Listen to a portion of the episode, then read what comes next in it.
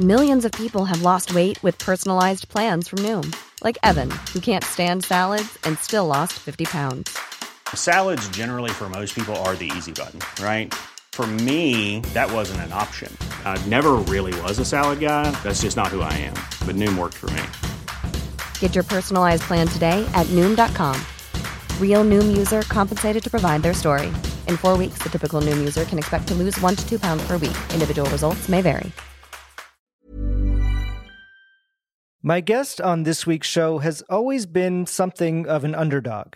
It started with his name. What's up, audience? How y'all doing? Good? All right. Um, that's dope. Uh, I'm going back home for the holidays, you know, see my family. And uh, I'm excited to see my twin brother, uh, Jerome, right? But uh, growing up, Jerome and I had a sibling rivalry because of our names. You know, Jerome was, uh, he was named after my father, Jerome Sr., you know, which is cool. That's fine. Like, I'm all naming your kids after you. But why would you do it if you have twins? Like, does that mean? I don't know why y'all laughing. It's not nice. It's not a nice thing to do to a kid. Like, yo, if you had kids, you'd be like, oh, that's named after me. I don't know what the hell that is right there. That's a, that's a monster. Get away from my kid, you monster. That's rude. You don't do that. That's favoritism. You know, like, at least name me something more creative like Jerome 2.0 or, or I can't believe he's not Jerome. Something nice.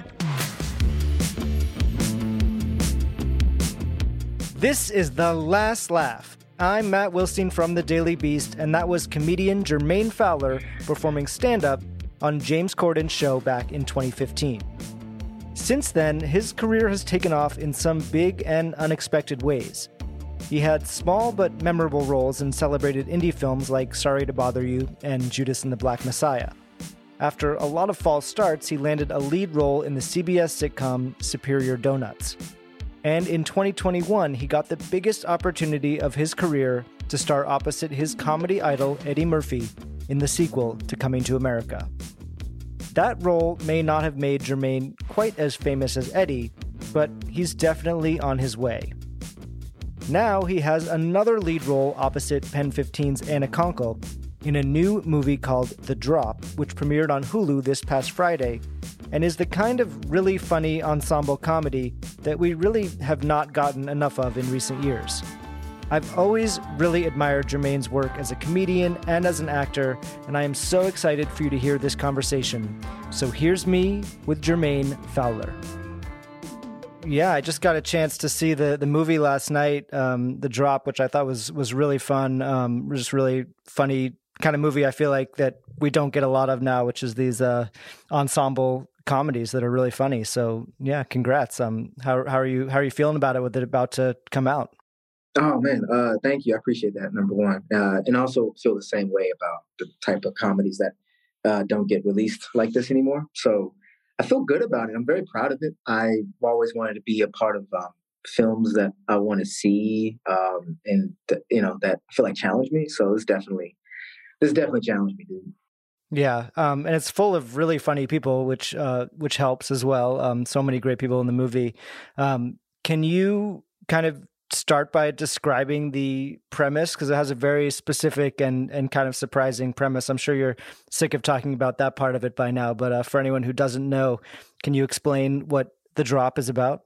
No, no, I'm not sick of it. No problem. Um, the drop, the drop is about uh, this couple um, whose uh, relationship gets tested uh, after uh, my wife, played by Anna Konkle, drops our friend's baby, and so uh, we kind of go through this um, rut in our relationship. Uh, you know, just questioning if I can raise a family, a future family with a woman who can drop a baby like that. And Anna's character Lex, she's questioning her purpose in, in life and what she's, you know, her, worth and you know all these uh, all these things that can kind of plague you when you're kind of uh, in a in a in a in a beautiful vacation resort in, in Mexico. It, like this shouldn't happen to somebody, but it is. It's a, it's a beautiful place that's being engulfed by these insane people, uh, and uh, in a, in a wonderful cast. Uh, the cast is just amazing. So I've been lucky. Yeah, your your reaction specifically when uh, the drop happens, I thought was pretty priceless. That shot of uh, of how you react to it. Um, that was a great that moment. Was, that was my favorite shot of the film. Uh, Anna's reaction, my reaction. That was the most beautiful most beautifully shot things I've ever seen, and contrasted by this horrific event is I think it's just hilarious. So I yeah, it's it's, it's gorgeous the way the uh, the way the director captures it, and uh, in this in this terrible moment. Um, I I heard that there was uh there was no like real formal script for the movie, um, and that it was kind of you were working it out on the fly. So how did that actually work? Were there scenarios that then you kind of had to figure out as you went, or or what what was that like for you? Well, yeah. So there wasn't a traditional script. There was a scriptment, which is a detailed outline. Um, so they were they were just uh, scenes that were blocked out for the director to share with us. We just had to kind of fill in those gaps with dialogue and the actions and things like that. So there was um there were moments when we would do a first take, well, we would rehearse and then do a first take, and it'd be crazy. And then the director would come in and kind of hone us down and ground it and get us remind us where the scene needs to go, what points to hit. It was a small crew, so we, we didn't have time to really uh, make mistakes. So there was a choreography that was there and uh, a dance that was led by our awesome filmmaker Sarah. Ma, I, just, I wanted to ask you a quick question. Um,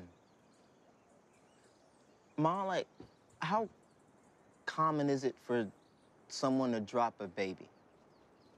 You know, baby, it happens. Sometimes parents are overwhelmed, they're tired, you know, a little too much on the plate, and they may trip and fall, drop the baby. Maybe the baby rolls off the sofa when they're not looking. But honestly, baby, that's a white people thing. Black people don't drop babies. Were there any moments or anything surprising that came out of the improv uh, that kind of furthered the the story or made you think about it in a different way? Yeah, uh, our director. There were moments when um, for example, I had to, I had to break up with Anna Konkle's character Lex at the pool, and that scene ended with me crying. And there was one take when the director said, "Don't wipe those tears. Start with the tears."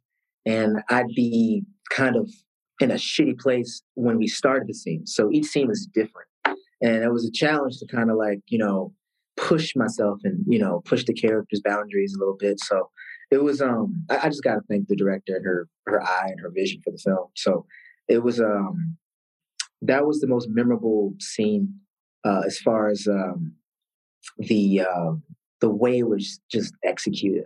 It was uh, it, I've, I've never been pushed that far emotionally, and I was exhausted afterwards. I it would hurt like it, it hurt, you know, in, in a lot of ways to to continue to do that particular um um you know it just hurt, it hurt a lot because uh you know you're just channeling so much and you, you don't want eh, they're just they're just like these little layers that that have been like kind of adding and building within my character that just regurgitated like just blew up in one one moment and at that moment i'm remembering what i was going through and trying to remember what i improvised and using that to get to this place this painful place so it was a it was a dark and, and yet kind of in a way relief, but it, it, it's it, the movie isn't over at that point. I still have more to kind of figure out. So it was a it was a thing. I can't give away too much because when I do, like, where am I going to go from there? It was a tricky kind of thing that that kind of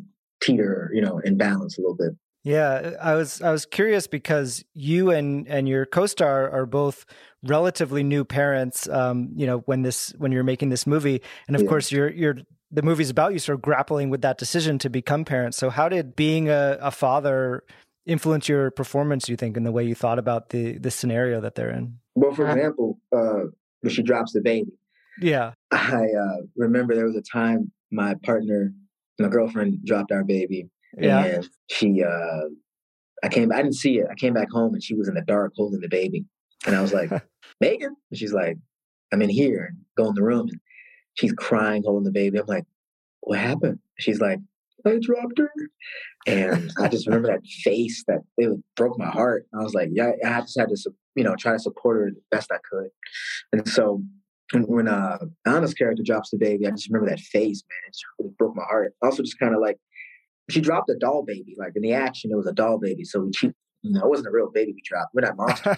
yeah. But she dropped the doll baby, and I just like put my my, my, my son's face on that baby and was like, you know, and that's kind of what you do, man. Uh, you, you, try to connect yourself to, you know, a lot of these scenarios, these situations, um, to give it life.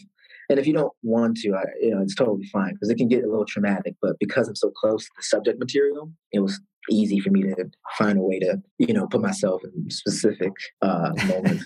How does your wife feel about you telling everyone that she dropped your baby? I've only told two people, right? I've only told two people, and she'll tell you, but it, it happens. Like it happens. And I think it, it, won't stop happening. People will make make mistakes. You know, I've I've dropped my baby, but I haven't like dropped it. Like I've On thrown my baby yeah. the air and it's hit things. You know, because I'm an idiot. Yeah, uh, that's a uh, classic one. Yeah. It is, man. Sometimes you forget how low the ceiling is or how, you know, things like that. I'm an idiot. I'm dumb. So, like, you know, I, I'm not going to not hurt them. You know, like, I'm just going to, it's going to happen, you know? So you just remember that. So I hope she's, if she hears this interview, like, I hope she doesn't get mad at me because, like, uh, you know, and it, this is probably the first time she's, uh, uh, maybe, I hope she's not hearing about me throwing our baby into a ceiling for the first oh, first yeah. time. That would be bad. Yeah, it'd be terrible. so, but surprise, you know, yeah, I mean that's kind of the message of the movie is that we're all capable of dropping a baby. I think a lot of people are going to walk away from this movie with many, many takes. Right? I hope. Uh, I, who knows what people walk away with? Um, I know I walked away with uh, a couple of things. One especially is just like you know, love comes in. Love can be tested, and your sense of your sense of worth is going to be tested and you know we're all going to have moments where we just don't know why we're here and what we want to do and it can hit you at different moments it can hit you in a vacation it can hit you at, at work it can hit you anywhere so you know uh, it's just kind of how you handle those tests are going to be very important um, so you know, we, we talked about how this is a movie that, that doesn't get made a lot anymore. This kind of uh, comedies, um, and the studio comedies have really disappeared. Uh, this one is on Hulu. Um, your last big one, Coming to America, was on Amazon, um, but was a big movie with a you know big budget.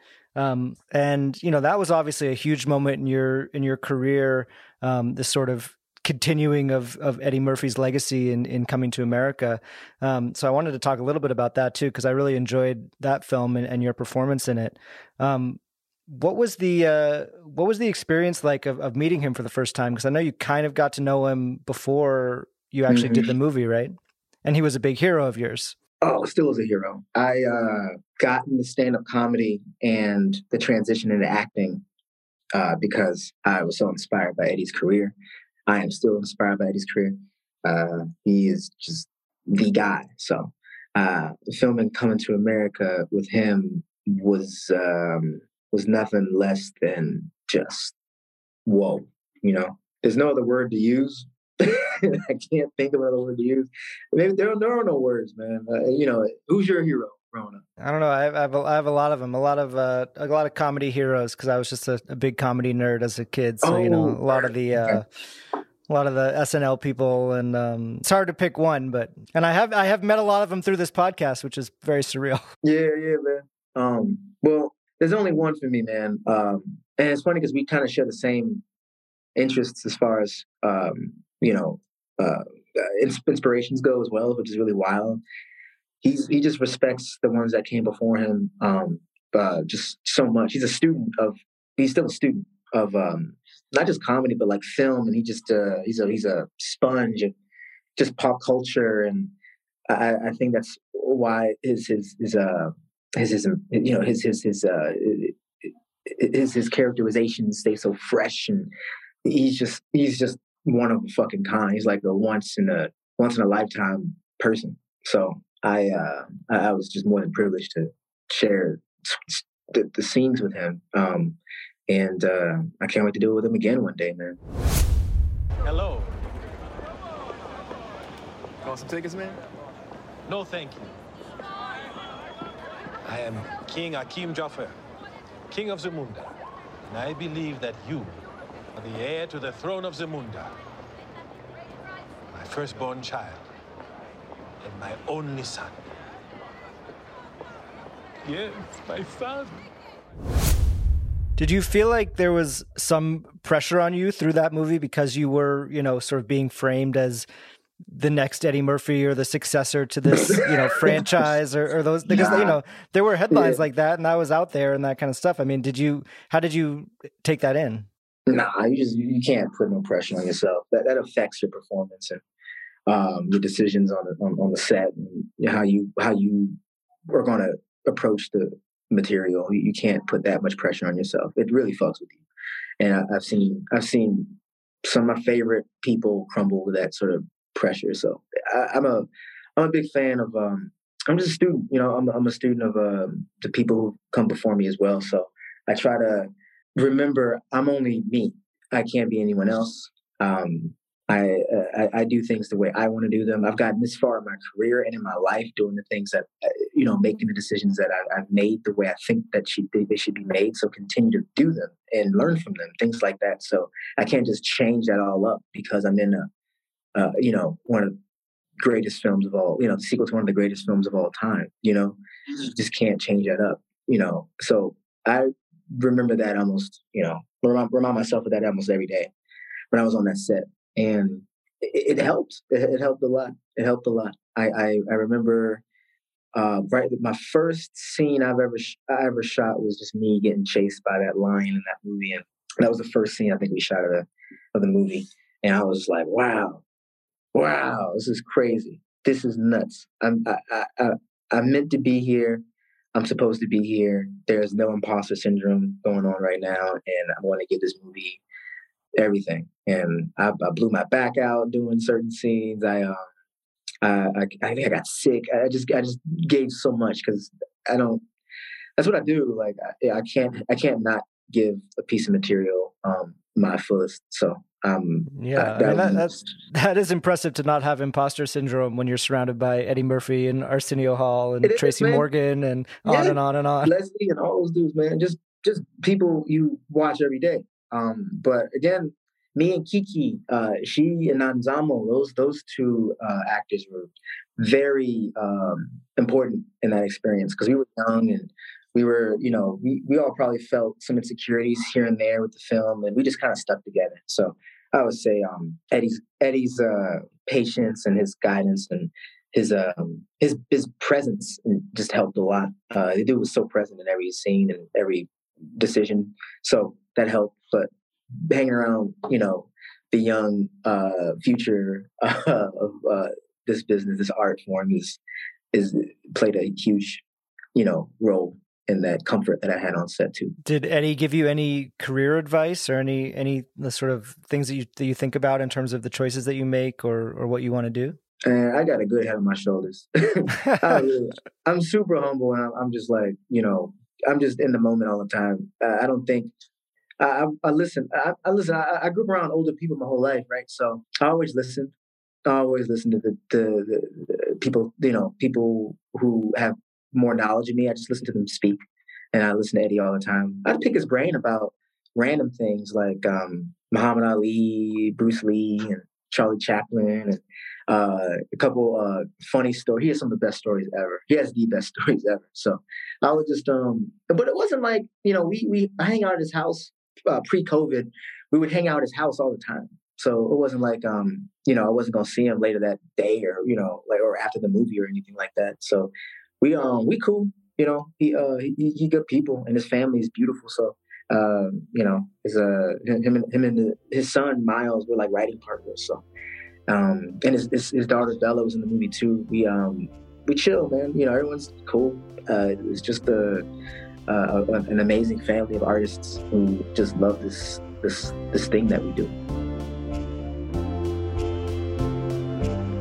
Coming up, Jermaine talks about how he started doing comedy at such a young age and why he wants his next stand up special to be unlike anything he's ever done before.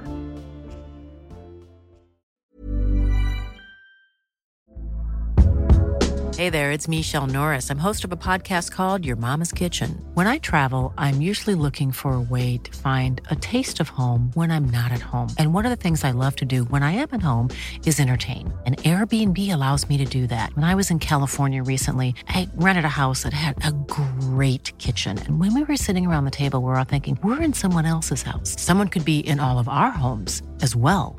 If you have a home, but you're not always at home, you have an Airbnb. Your home might be worth more than you think. Find out how much at airbnb.com/slash host.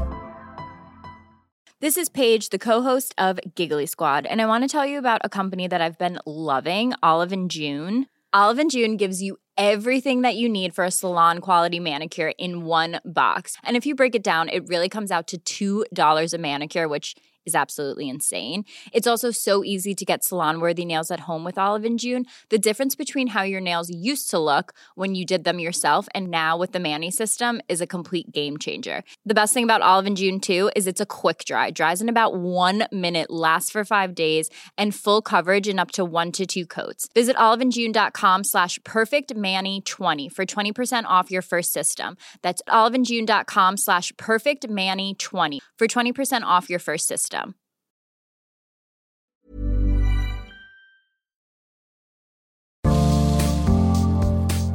If you're enjoying this episode and want to hear more, please make sure you are following The Last Laugh wherever you get your podcasts. By subscribing to The Last Laugh, you can listen to our conversations with some of Jermaine's co stars in The Drop, like Jillian Bell and Aparna Nancherla, as well as our episodes with his other collaborators, including Lil Rel Howery and the Lucas Brothers, along with everything else from our free archive. And you'll be the first to hear new episodes when they drop every Tuesday. And while you're at it, please leave a rating and review on Apple Podcasts. Let us know how much you love the show and who you want to hear next. Now, back to Jermaine Fowler. So, like Eddie Murphy, you started out as a stand up pretty young. Um, how did you decide that that was something you wanted to do? How did you get into it? I didn't have enough attention at home. My parents are always fighting. I, I was, I was, I felt like I don't know what I felt like. I, I just knew that I liked making my sister laugh. Uh, there were times my parents would get in really terrible arguments, and I would um, put on little shadow puppet shows for my sister to make her laugh. Or, um, you know, when we go to bed, I would tell like a bedtime story for like a really funny, stupid bedtime story for everybody to listen to. So that was um, a pattern that I had, and I realized I liked talking and I like doing it in front of people and I like performing. So that was when I realized I wanted to be a performer. But as far as stand up goes, I mean, Def Comedy Jam was always in the house. Um, we always um, loved Martin, loved uh, Chris Tucker, and watched Def Comedy Jam religiously, um, and uh, Kings of Comedy, like all the time. And then I realized I wanted to do stand up after my neighbor Grady, who was like a couple doors down in my apartment complex, gave me this Eddie Murphy Raw VHS tape and you might have heard the story before, but it it, uh, it changed uh, my life. Like I watched it every day, and it was the first time. it was like the first time I watched something that uh, truly like spoke to me. Like I was like, whoa! And I think right then and there, like I had that epiphany. It clipped, like it literally just clipped. I was like, I'm doing this, and no, no one's going to fucking stop me. And I, I haven't stopped. I mean, I stopped about four years ago, but But you've gotten back to it, right? I'm coming back. Yeah, uh, I've been um, picking my spots and trying to find the uh, the rhythm again. But it was a it was a tumultuous couple years when I felt like I needed to step away from them. What was the scene like when you started? Because you really kind of started. Uh, you grew up in in around DC, but you started in New York, right?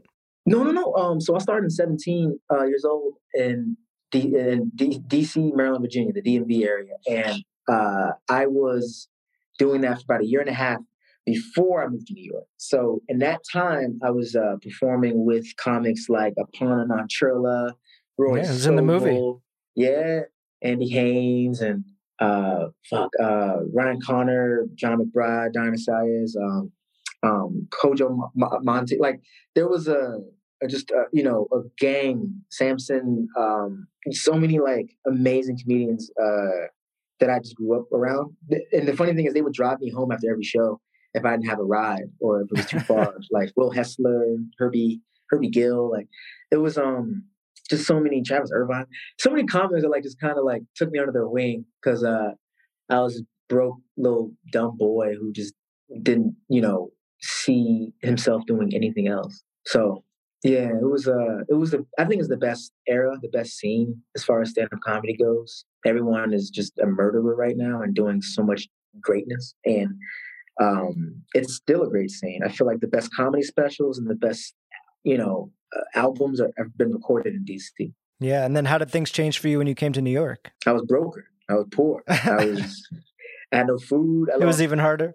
It was harder, yeah. Well, I lost 20 pounds. I looked like shit because I, I I was pretty I was pretty good looking before I moved to New York. Then I got to New York and I got ugly as shit. I, I was ugh, happened to me. My dad thought I was uh, having unprotected sex. He thought I was. He, he, thought I caught a bug or something like that. Yeah. And he was like, "You using condoms, right?" I was like, "Dad, I don't have AIDS, so stop. I don't know why you keep asking me that." Uh, so he was totally worried about me. That's how that's how bad you looked. Yeah, no, real, no, no, no joke. Like uh, I was, I was the definition of a starving artist. So I remember when um, uh, I moved to every damn borough but Staten Island. Um, I would scam my way into comedy clubs all the time. Uh, I would eat garlic knots for breakfast, lunch, and dinner. Sometimes uh, one meal a day. I would take trains everywhere. I would walk everywhere. I barked uh, comedy tickets for, for comedy for comedy um, club tickets uh, or comedy clubs to sell tickets, whatever you want to call it. I forget the term. Um, and uh, I remember I would work retail from I wake up at five in the morning, get off at uh, you know, get off at five or six, go do comedy at seven, go home at three, wake up at five again. And it was a terrible lifestyle. Like I lost so much weight. I was depressed, but nothing would stop me. The only thing that kept me going was the group of people I had around me at the time. Um, just a, a, group of skateboarders who worked at Billabong with me. Uh, this homie named Elder, my dude Worm. Um, just a, a, a, Kevin King, he's a tattoo artist now. Who all amazing artists in their own right are doing great shit right now. Um, but um, yeah, and then um, finally got my big break uh, performing at the Comic Strip Live, which is where I got my first manager. It was a duo uh, named uh, their, their names were Richie Tienken and Bob Wachs. They used to manage Eddie Murphy, and they saw me. Yeah, they saw me on stage, and they were like, "You remind us of Eddie," and I'm like, "Whatever you say, man. Uh, if you can give me some stage time, I'll take it."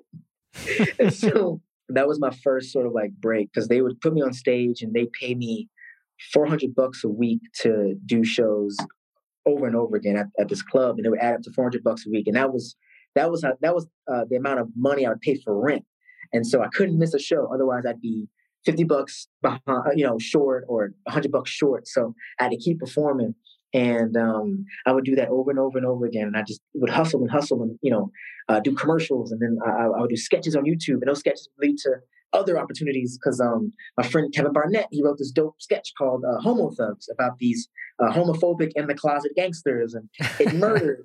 and uh, he died uh, recently, but he's like the person. Like, yeah, he he he definitely was uh my he was my favorite like comedian um, you know, when I was in the scene in New York, and he was like, he made me laugh more than anybody, and he wrote the the thing that you know gave me the break I needed, um, and uh, it changed my um, it changed everything for me. So. Yeah, yeah, yeah, yeah. Because people would call, uh, really him. They would call him all the time because he wrote it. He was like just this. He was he was a he was like a, a script doctor. They would call him uh, to to fix things up, um, to to write things and all this awesome stuff. And you know, uh, then we did a couple sequels of that sketch for a web series, and we were just doing well at that point. We uh, we got a we got a the opportunity to do um, Guy Code on MTV, um, and that was awesome. Uh, and I I I, I remember uh, at the time I was probably doing um, this uh, this this ABC diversity showcase, which uh, at the time was where they, you know they get um, anyone who's not white to do. To do comedy or or, a, a scene from a, a, play or you know whatever. And um, it was that was an opportunity for me too. So I did a sketch called um, that I wrote called Black Genie, and it was about this black genie who makes his white owner feel guilty about the wishes he makes. And, uh, it murdered, it killed, and that's when I started meeting all these um, these executives at uh, different um, networks to you know tell my my story, you know, for whatever pilot or you know development. Yeah, is that is that what led to the uh the pilot with Whoopi Goldberg? Yeah, that's exactly what led to it. That's exactly what led to it. Um, and that's when I met her. We're still friends today. She like gave me she gave me some some some gems, man. And uh, she's definitely like uh, she's a big sister in all this right now. So um, yeah, but the beginnings were so like humble, dude. Like you, you have no idea. Like I've, I've heard worse stories, but um, all stories, all, necessary stories. And I remember what kept me going was uh, not just the people around me, but listening to uh, similar stories. Uh, Hannibal Buress sleeping on the train, and um, you know, uh, just just artists who just uh, you know, Inside Llewyn Davis came out at one point. I remember watching that, like, yeah, that's us, that's us. You know, um, yeah, I, will never forget it, man. I can't believe I'm 34. You know, I've been doing this 17 years, dude. It's just a strange, weird. Oh God, it's so weird. uh, since you were kind of, you know, had Eddie Murphy as an idol, was SNL on your radar? Was that something you were actively going for at any point? Dude, man, I wanted to be on SNL so bad. At one point, Michael Che, uh, it was such a big deal when Che got um got a weekend update, right? It, because he was only doing comedy for like such a short amount of time, and then he got hired, and he was he was like just the perfect like get for that show. Uh, and then Pete Davidson, and um, because I remember at one point I wanted to do it, like I, I, I wanted to do it. Even Hannibal got a writing job, and that was a big deal when Hannibal got the writing job and Mulaney got the writing job. It was like just huge for everybody. We were like, yeah, we winning. it was dope. It was great for the scene, man, just for stand-ups to get those opportunities. But I wanted to do SNL. And then I remember, I just remembered that I didn't want to be a part of it. I even like sent tapes. Like I remember sending, who was there? I was sending someone some some impressions because they were looking for impressions, and they said send in a tape. So I sent them some tape. I forget the who, but yeah, I did. I did that thing, and um, I never got called in or anything like that. Whatever. But I've always wanted to be a part of it. Like, who wouldn't want to be a part of like a live format like that? Like, it sounds so cool, especially from like the stand up world. That's that's something. Of course, I'd want to do that. But then I didn't pursue it that hard because I didn't want to be a part of a show that would last that long. The contract's about seven years, and I was like, damn, would that stop me from getting specific gigs. Um, I remember uh, Sorry to Bother You was coming up, and I was like, man, I'm happy I didn't get SNL because I want to be able to do this movie. I really want to do film. I really want to. I don't know. The freedom to me is the most important thing. I, I need to be kind of able to go do other stuff. So I wanted to talk about Sorry to Bother You, but one other thing I wanted to touch on, just because we were talking about the sort of stops and starts and, and pilots and stuff, is um, this uh, Quinta Brunson show that that that didn't go. But I know she's kind of been talking about it a lot um, in interviews recently, and she mentioned she kind of mentioned it uh, in her Emmy acceptance speech because she thanked uh, Larry Wilmore for for being a mentor of hers because I know he was also involved in that show. Um, what what was that uh, experience like for you of of putting that show together and um, and obviously you know disappointing that it didn't happen, but but what oh, can man. you talk about that? Well, first of all, it's just a part of the game that we all play here in this. Yeah. You get used to it in a way. I mean, not just used to it. You just kind of got to do the thing and let it go. You, you, can't. Yeah, man. You just can't. You can't linger on uh, auditions or uh, the results of things all the time. Especially even this movie. Like, I can't be refreshing my phone every time. Yeah, you can't do that, man. You gotta let it go. Let it go and move on. Um, that's what this is. It's it's you giving something away. You know. So we were developing a show. Uh, it was me, Quinta, Larry Wilmore, and um, we had a writer's assistant um, by the name of uh, Ellington Wells, who was helping us uh, with the writing. And it was an amazing experience because we were just building the show from the ground up, and we were um, just kind of piecing together each of our stories to build one brand new story. And the story was about these two really good friends, best friends, who decide to have sex one day, um, just to say they did it and see how it felt, you know. And then uh, one of them gets pregnant. Um, you can guess the one, and and then uh, uh, they decide to keep the baby because they love each other, and it's just a beautiful premise for a show. It was lovely. Um, so it was a very warm room, very emotional room a lot of times. Um, but we wrote a great pilot, and um, we remember, um, you know, uh, sending the scripts in and getting feedback back, and you know, it, it, it just wasn't for the network, you know. Uh, but it would have been a great show. Uh, it would have been an awesome show, but it wasn't for them at the time, and uh, it would have been cool to do something like that uh, with her. But who cares? Um, she's doing so beautiful right now, and she's doing so fucking well, man. And I I couldn't be more proud and happy for that woman. So. Uh, I mean, I, I, do wonder now that she is as successful as she is, if it'll ever come back around. That, that maybe knows? someone I, will say, "Hey, maybe we should make that other show." I don't know. It's, that's a. I think it's a Larry Wilmore question. Uh, we got to figure that out because uh, I think it's owned by CBS. That's who was developing this, and um, maybe uh, Larry Wilmore has a piece of that. I'm not sure. So um, if it's meant to be, it's meant to be, man. Uh, I don't know, but uh, you know, even like it, in, in, the midst of that, you know, we Quinta. She's always been a person that I thought of to work with. So like, there've been beyond that show that we were developing. There was a film that, you know, we uh, attached her to um, that um, me and my uh, co-writer slash director Joey Wow was writing. Um, it's called Dead Ass. Uh, it's about uh, this um, this this uh, this drug dealer whose best friend gets killed, and his ghost comes back to haunt him, and so he has to go find the dude's killer so we can leave him the hell alone. Uh, so that that we had Quinta involved in that too. So like it's it's just you know we keep you know i like to work with the people i like to work with and that's it so she's definitely um, one of them and i uh yeah we'll see we'll see either way um, i'm so proud of her yeah um, you mentioned "Sorry to Bother You," which is a favorite of mine. Um, I love that movie, and I, I, know it was your it was really your first movie role in a lot of ways, right? Yeah, that was my first um, movie. Um, it's a good first movie, uh, and you got to work with uh, Lakeith Stanfield, who is such a unique performer and, and so great. Um, I know that that scene, uh, the improvised scene where you're sort of uh, complimenting each other. That was uh, that was something that you guys kind of worked out together. Is that right? Um, in a way, it, it was it was scripted. It was originally scripted, um, but then I remember me and Lakeith we did the scene for Boots on set, and Boots didn't like how it was done. So he told us to just make some shit up.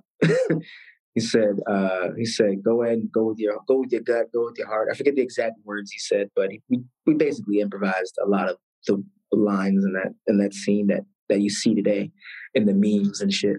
Um, so he was right though. He was right. You know, it, it's one of those things you can't really, you know, write.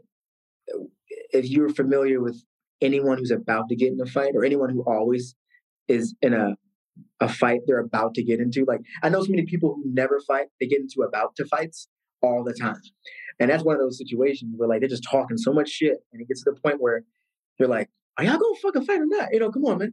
And so that was uh, definitely one of those scenarios that uh, I've seen happen many times.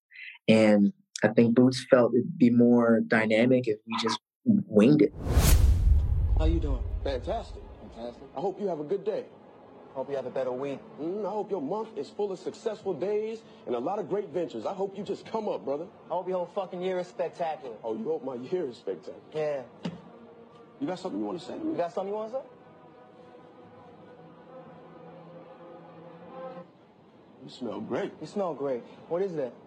Burberry, what you got on? Mm, I forgot. It smells expensive. It's just deodorant. Okay. Yeah. Good. We smelling good. Some smelling, smelling good brothers yeah. out here. You, you an awesome man, and I appreciate yeah. you. Help you find yourself. Yeah, too. we should go out. Get drinks. Don't get drinks? Yeah.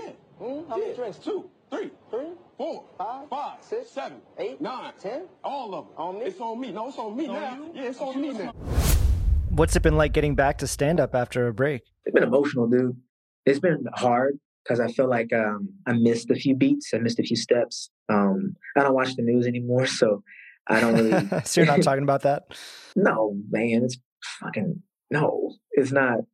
I don't know. I just uh, I talk about myself. I talk about you know what I've been going through personally, and I just try to be as honest as I can. And if it's not funny, at least I was honest. So that's what matters to me right now. Uh, I, I think that's the the the I, I want to bridge that more is to I want to be as vulnerable as I can and you know be as funny as I can at the same time. So I want to murder while making people cry. I want people I want people to laugh while they're you know you know feeling something right. Um, I think that's what Richard Pryor did the best was um, telling you he was screaming for help, you know, on stage, just like anytime he was on stage, he was just crying for help. And I thought that was uh, just a beautiful thing that I, I, I miss in this form of art that I love so much. So that's my goal. That's the goal right now. I'm just trying to recapture that that feeling I was um, going through when I first got into stand up comedy. That passion, I'm just trying to like feel that again, but I can't.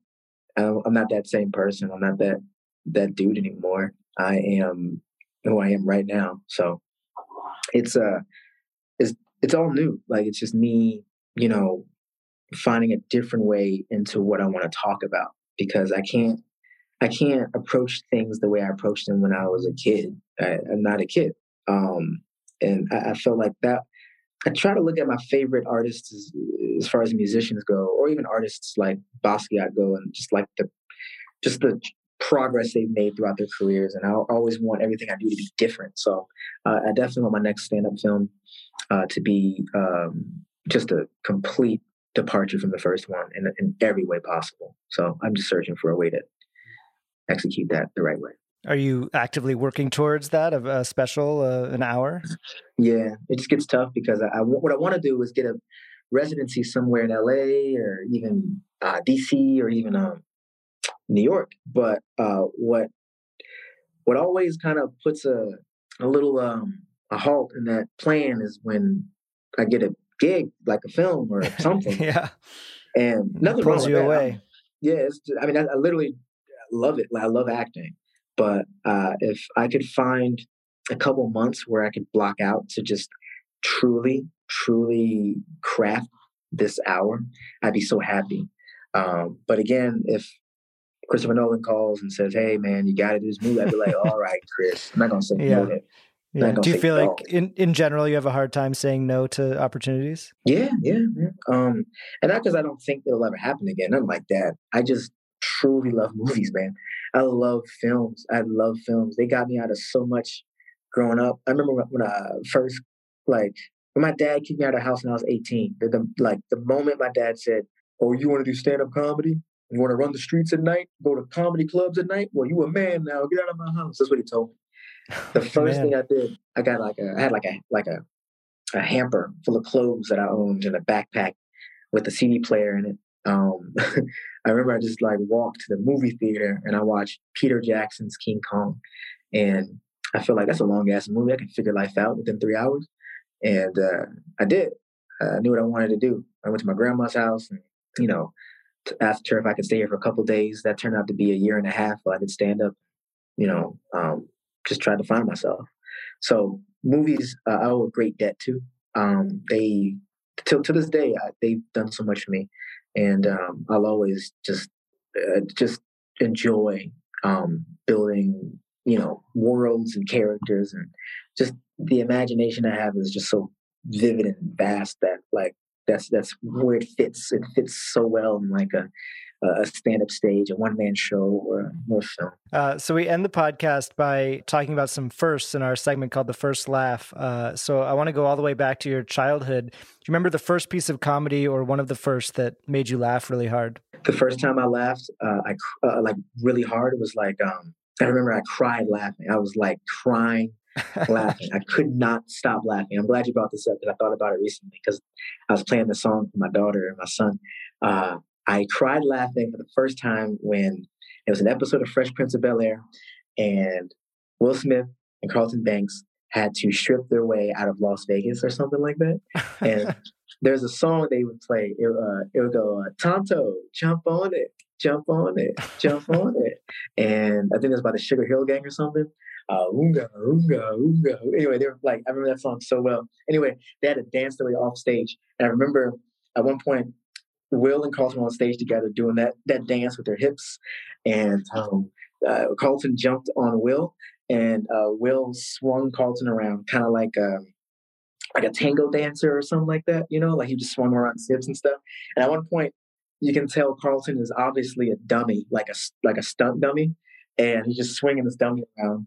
And at one point, throws Carlton across the room, and he lands behind the bar and breaks some of the glass or something like that and the camera cuts back to Will, just like, and he starts dancing again. and I I remember that so well because I remember crying and screaming of laughter, and my parents going, "What the hell is wrong with you?" And I was like, "Mommy, they threw a Carlton across the, room and all, all the stuff." And I was just like, it was so funny. And at that moment, I think I got addicted to just like stunt dummy humor. Um, like if you watch like old all that, like. Um, old all that episodes or um, Martin or like anyone who used the dummy to personify, you know, like just uh, uh, it just it would it always kills me to this day, just to this day. It goes um, all the Um, way to the drop with the uh, with the doll baby. it goes yeah, it's full circle, man. Holy Yeah. shit, man! You just brought it back, baby. Um, but no, that was the that was the hardest. That, that was the I don't know my, my earliest memory of me laughing to the point where I definitely pooped my pants. um, once you started doing stand up, do you remember the first joke uh, or bit that you had that really worked that you could keep going back to and that you felt like, oh, I, I might have something here?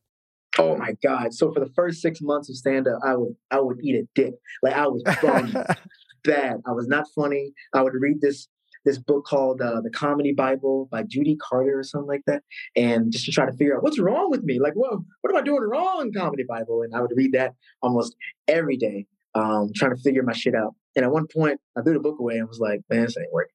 And uh, I almost quit one day. I almost quit after I did a show at the Firehouse Grill in Arlington, Virginia. I bombed so bad. At one point, the host gets on stage uh, and tells the audience, "Hey, man, this comedy shit ain't easy, man. This comedy shit ain't easy." And he starts dancing to him saying it. This comedy shit ain't easy. This comedy shit ain't. And the crowd, and the crowd was like clapping and laughing. And I'm like, fuck! I was so mad, man. I went home and I told my uh, comedy peers at the time, uh, Samson and Keith the comedian, and Matt Stovall, and a couple other. I forgot. Uh, I think Travis Johnson. I was like, yo, I'm quitting, man. I'm going back to community college and go back to work at uh, wherever I was working at. And they were like, why? I'm like, man, I don't think it's working, man. I don't think it's for me. And they were like, dude, we all have those moments, but you got to keep going. And I was like, I'll do one more show. And I remember on the way to the show, I was writing because I used to live around a bunch of like um, riff raff back in the day in West Hyattsville, Maryland. And I remember what I was doing wrong. I wasn't talking about me or where I was living. And I started to talk about it. And so the first joke that I did, I finally got a laugh. It was a joke. I remember it too. It goes, um, "Hey everybody!" Uh, there was there was a restaurant called uh, the Silver Diner, right? And it was a '50s themed diner. And the joke was basically, uh, "Hey everybody." um, uh, I just got back from the Silver Diner. You guys heard this diner? And they'd be like, "Yay!" It's a local spot. it was like a local staple. And they'd be like, "Yeah." I'm like, "You're not familiar with the the Silver Diner? It's this '50s themed diner uh, that is so dedicated to the '50s that they didn't serve me." and it would murder every time. Like I would use it as an opener or, or as a closer. If I was bombing, I'd go back to it. Like that was the first joke that did that. That's And great. It is so dumb. It's an easy joke. I remember like going back and I'm like, I think even MADtv did a, a sketch about a 50s themed diner that was like that, and I had to stop doing the joke. And I was like, Yeah. damn.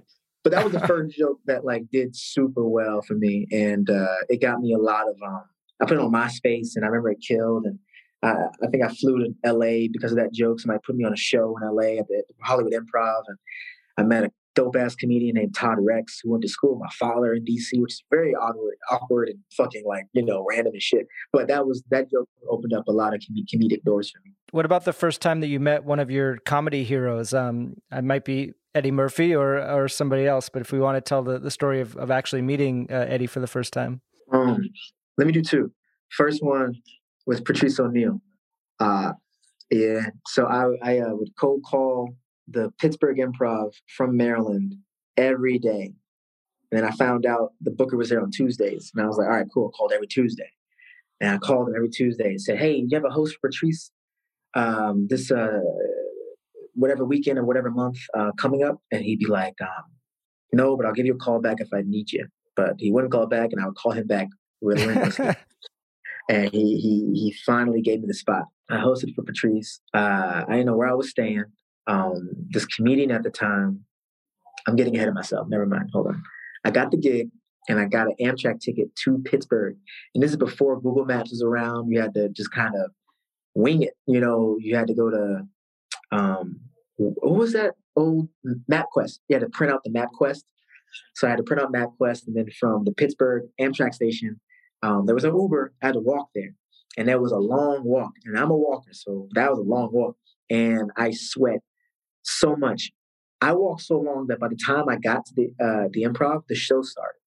So, and you're the host, so you the show shouldn't start before you get there. No, man, it was just a dumb miscalculation on my part. And I remember I get on stage. I know what I was going to talk about. I just knew I just wanted water, and so get on stage, and I bomb so bad. And I remember Patrice. Uh, I get off stage. I brought up the uh, the feature act, and I, I go backstage, and Patrice says, "Hey, y'all, let me tell you something, man. No matter how bad you're bombing, um, oh wait, this is the setup. This is what happened. I I bombed so bad that I told the I had to remind the audience of who was headlining. So I was bombing. I'd be like, all right, cool, but hey, we got Patrice O'Neal here tonight. Yeah. the audience was like, woo, thank God. And I was like, Ugh. and so after I got off stage, Patrice says, hey, look, man, no matter how bad you're bombing, don't bring my name into this shit. and I laughed my ass. I was like, I'm sorry, man. I'm so fucking sweaty. And he was like, You good? You good? And then after the show, I forgot to book a hotel and a place to stay. and I remembered um, that uh, one of my friends, who was a comedian named Bryson uh, Turner, his brother lived in Pittsburgh. He's from Pittsburgh. I was like, Hey, you think your brother can let me stay with him? He's like, Why would you book? A, what is wrong with yeah. you? And I'm like, I don't know and just can you can, can I stay with him? He was he just so he was so mad at me that I didn't know where I was staying that night. He was like an older brother kind of figure type. He was a great dude. Um, and then uh, I as I was trying to figure that out, a big black SUV pulled up right next to me, and uh, the window rolled down, and uh, in the in the passenger seat was uh, Patrice's uh, girlfriend Vaughn, uh, was a dope comic, and uh, and Patrice was driving the car, and he goes, uh, hey Jermaine. I was like, yo, what's up, man? He's like, uh, you need a ride? And I was definitely stranded. But I was so embarrassed to tell him that I had nowhere to go. I just told him, oh, no, nah, I'm good. I got somebody picking me up. Patrice responded, eh, and rolled his window back up and just drove away. And I was like, damn, no follow up questions? Shit. so I walked to my friend's house and uh, just, you know, I, I, I figured out by then. But um, that was uh, my Patrice story. But the first time I met Eddie was super funny because uh, um, I uh, my friend uh, Myles, who uh, I write with, um, he's he's a he's a great writer. Um, he um he told me he was watching um this football no no this boxing match at his house, and uh, Myles is uh, Eddie's son, and uh, I knew that. Um, and then um I took a I think I took an Uber or maybe I took an Uber up to um Myles's house. But I was going up these hills, these windy roads, and I'm like, damn, uh, Myles lives uh, in the, you know, uh, up in the hills. That's cool. And so uh, I get to this gated community, and uh, I get inside. I'm like, it's a big ass house. Myles is doing pretty good. And uh, I realized this might be his father's house. And I get inside, and I hear someone playing piano, and I'm like, that can't be Eddie. And I turn around and Eddie playing uh, this this piece on the piano, and it was lovely. It was great. And um, at one point, um, uh, we just started talking, you know, about comedy and boxing and all this stuff. And at one point, I think uh, Eddie asked me what my favorite stand-up comedy special was. And my favorite stand-up comedy special of all time, as much as Eddie Murphy Raw got me into stand-up, and uh, you know, it's still a classic today. Um, it's Richard Pryor live in concert right? And that special is the perfect comedy special ever. It's like a one man show masked in a stand up comedy format. It's just, it's nothing's better than that. There's nothing funnier than that special, period. I, I'll fight you on it. And so, um, but I was so nervous to tell Eddie that, right? I was like, damn, do I tell Eddie that my favorite comedy special is Richard Pryor live in concert? Or do I tell him it's my favorite comedy special that he's ever made, which is Delirious? And so I was like, oh, it's, it's Delirious, man. Delirious is my favorite. And he goes, "Oh yeah, well, mine is Richard Pryor live in concert." And I was like, "You're like, oh, damn. yeah." I was like, "Shit, damn it!" And I was like, "Well, yeah, that one's amazing. It's it's just perfect." And I just like was backpedaling, like, "You fucking idiot." And so I, told Arsenio that story. Arsenio was like, "Yeah, next time just tell the truth, man." I was like, "Yeah, no, I didn't know I was in a tough spot." um, but no, um, I uh, that was the first time I met him, man, and you know, he's just like uh, he's he's just a great dude, and you know, he's just great. He's just I, there's nothing more better. You know, I, he's just an awesome person. Well, thanks, man. This was this was a lot of fun, and um, yeah, I've, I've really loved your work for a long time. So uh, I'm glad we got to do this. Oh man, I appreciate you very much, man. Uh, thank you so much, and I appreciate the support. Thank you. Thank you again to Jermaine Fowler for being my guest on this week's episode. The Drop is streaming now on Hulu, so definitely check that out if you haven't already. If you want to support The Last Laugh, please help us out by leaving a rating and review on Apple Podcasts. We want as many people to hear this show as possible, and you can help by spreading the word and sharing it with your friends. You can find me on Twitter at Matt Wilstein and at thedailybeast.com. And if you're not already, please follow at Last Laugh Pod on Instagram, where you can see photos and videos from all of our episodes and see who is coming up next week on the show. The Last Laugh is distributed by ACAST for The Daily Beast, with audio production by Jesse Cannon. Our theme music is by Claude, who you can find on Instagram at claude.mp3. You can find this show every week on Apple Podcasts, Spotify, or wherever you listen to podcasts. And as always, you can find show notes and highlights from each episode on thedailybeast.com. See you next week.